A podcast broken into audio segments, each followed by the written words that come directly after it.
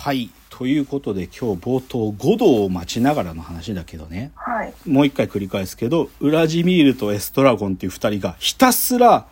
五道が来るのを待ってるだけ。うん。で、その芝居が終わるまで、でも結局五道は来ない。ひたすら二人は待ってただけの話ですけど、でね、これね、本当にいろんな解釈があるんです。最初に初演されてから。なんで、いくつか世の中でウルフされてる解釈言えば、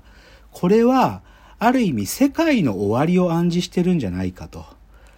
五道は世界の終わりを告げる存在のメタファーで、だから、はいもうそ世界が終わるってことの暗示なんじゃないかっていう話だったり、もしくはウラジミールとエストラゴンっていうのは、ある意味での人生っていうものの縮図で、うん。っていう、で、だから、ある意味、五道が、なんか何かを待ち続けてるのが人間の性というもので、それの永遠の反復なんだってことをやってんじゃないか、とか、うん。もしくは、でもこれはもっと強烈な解釈で、五道とはゴッドのことなんじゃないかと。うん、僕らをある意味救済してくれる存在、ゴッドは絶対に来ないんじゃないかっていう、そういう暗示なんだとかね。まあ実際ゴドってフランス語で GOD、OT って書くんで、はい。あの、ふ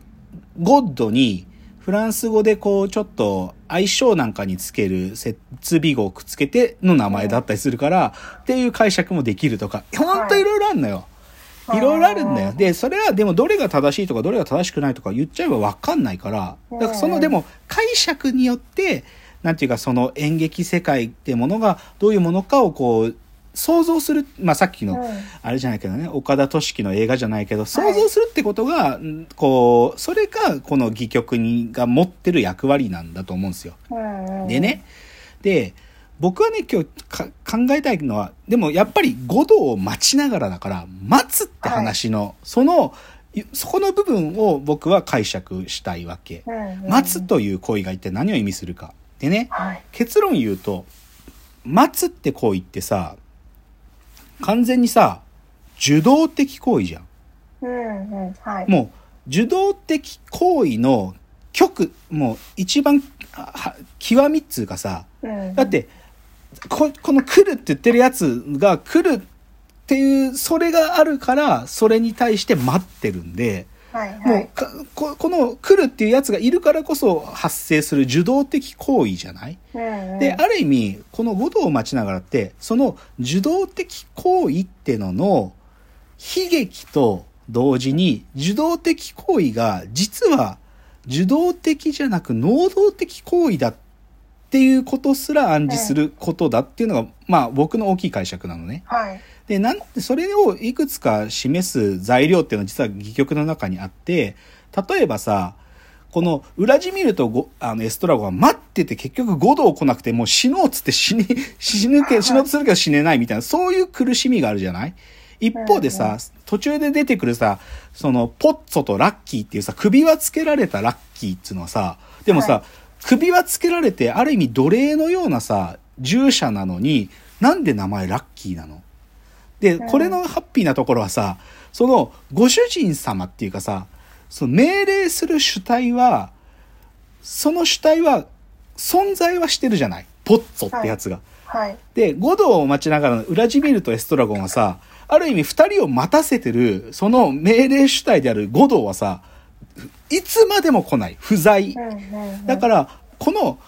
命令する主体っていうか、自分の受動的に、その受動的な行為を発動させてるその主体が、いるかいないかってことが、むしろいた方のが幸せなんだってことを暗示するのが、ラッキーなんだよね。で、で、さらに、ラッキーに、が、ポッツォに考えろって言われた時、ベーって喋り出すのは、はいある意味考えるっていう行為すらも、実は、その、能動的な主体による、だ考えろってことは本当は自発的な行為な感じがするじゃん。けど、ある意味での、この受動性ってものが存在した方が考えるっていう行為が、建設的になるっていうよりかはは、いどっちかというと、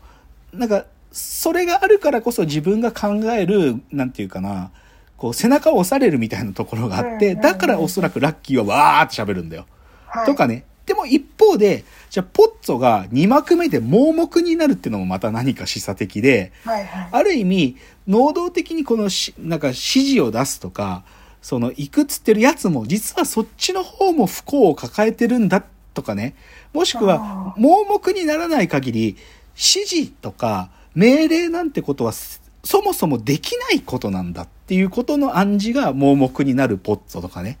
だから僕の中では五道を待ちながらいや別に僕の中ではというか結構こういう解釈多いけど能動と受動とかねうん、自律性みたいなことがこの五道を待ちながらの僕の解釈における柱なんですよ。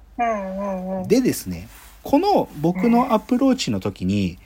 それをねよりてかねどっちかというと僕はここから出発してるんだけどはい。その五道を待ちながらのこの能動と受動っていうポイントをうんよそこの部分をよりフォーカスした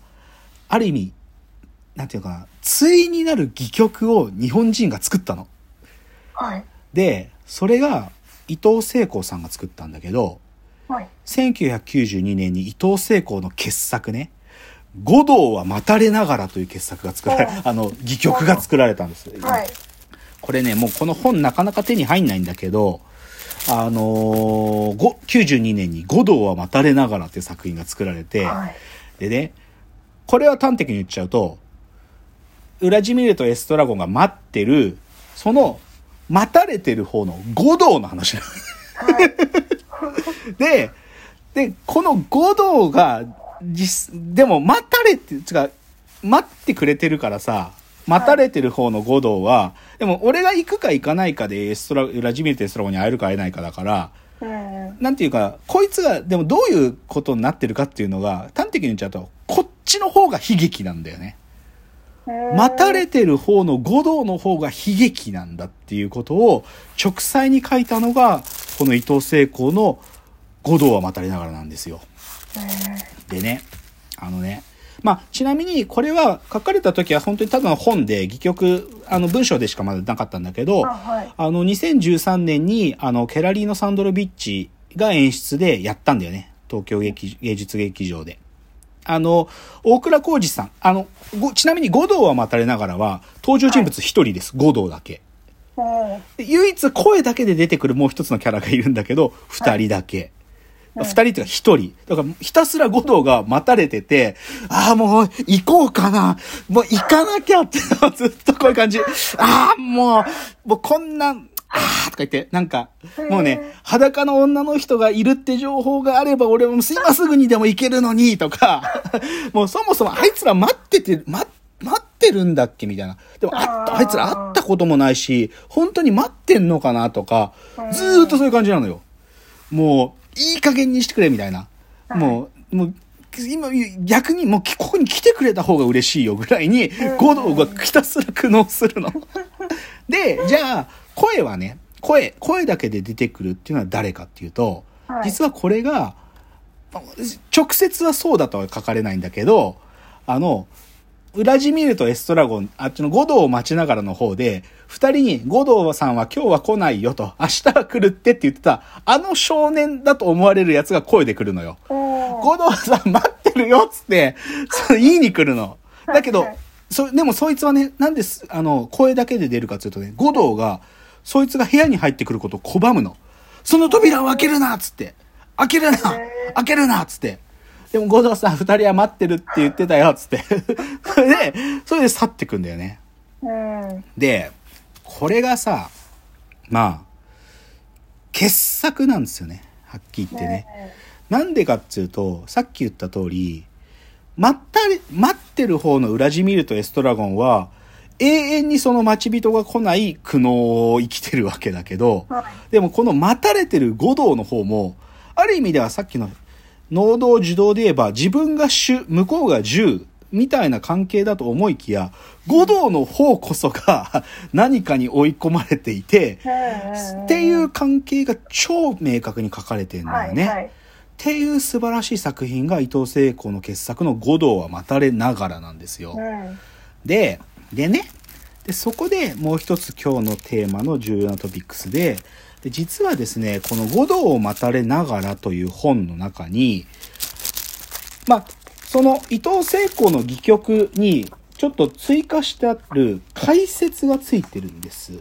はい。で、それが、えっ、と、社会学者の大沢正知さんの、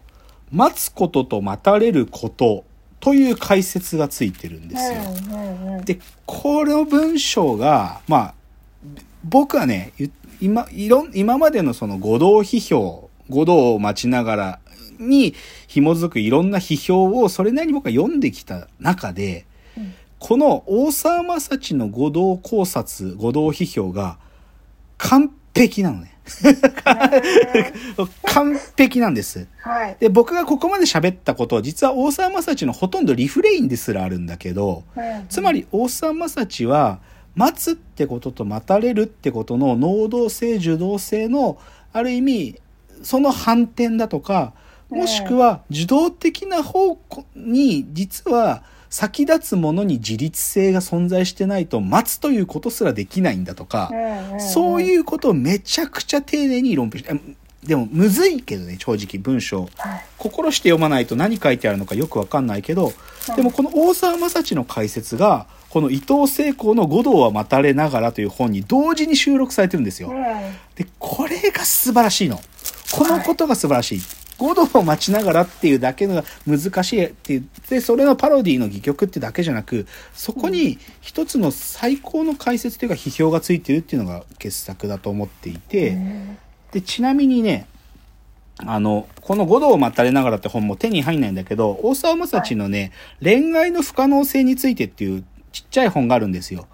で、はいここの中に全く同じ文章が収録されているんで、大沢正知の批評を読みたい人は、この恋愛の不可能性についてっていう本を手に入れるでもいいですよ。ただ、はい伊藤聖子の戯曲は読めないけどね。うんうん。ただまあこういう傑作、てかまあ、本、もう一個のパロディー本。あ、時間だ。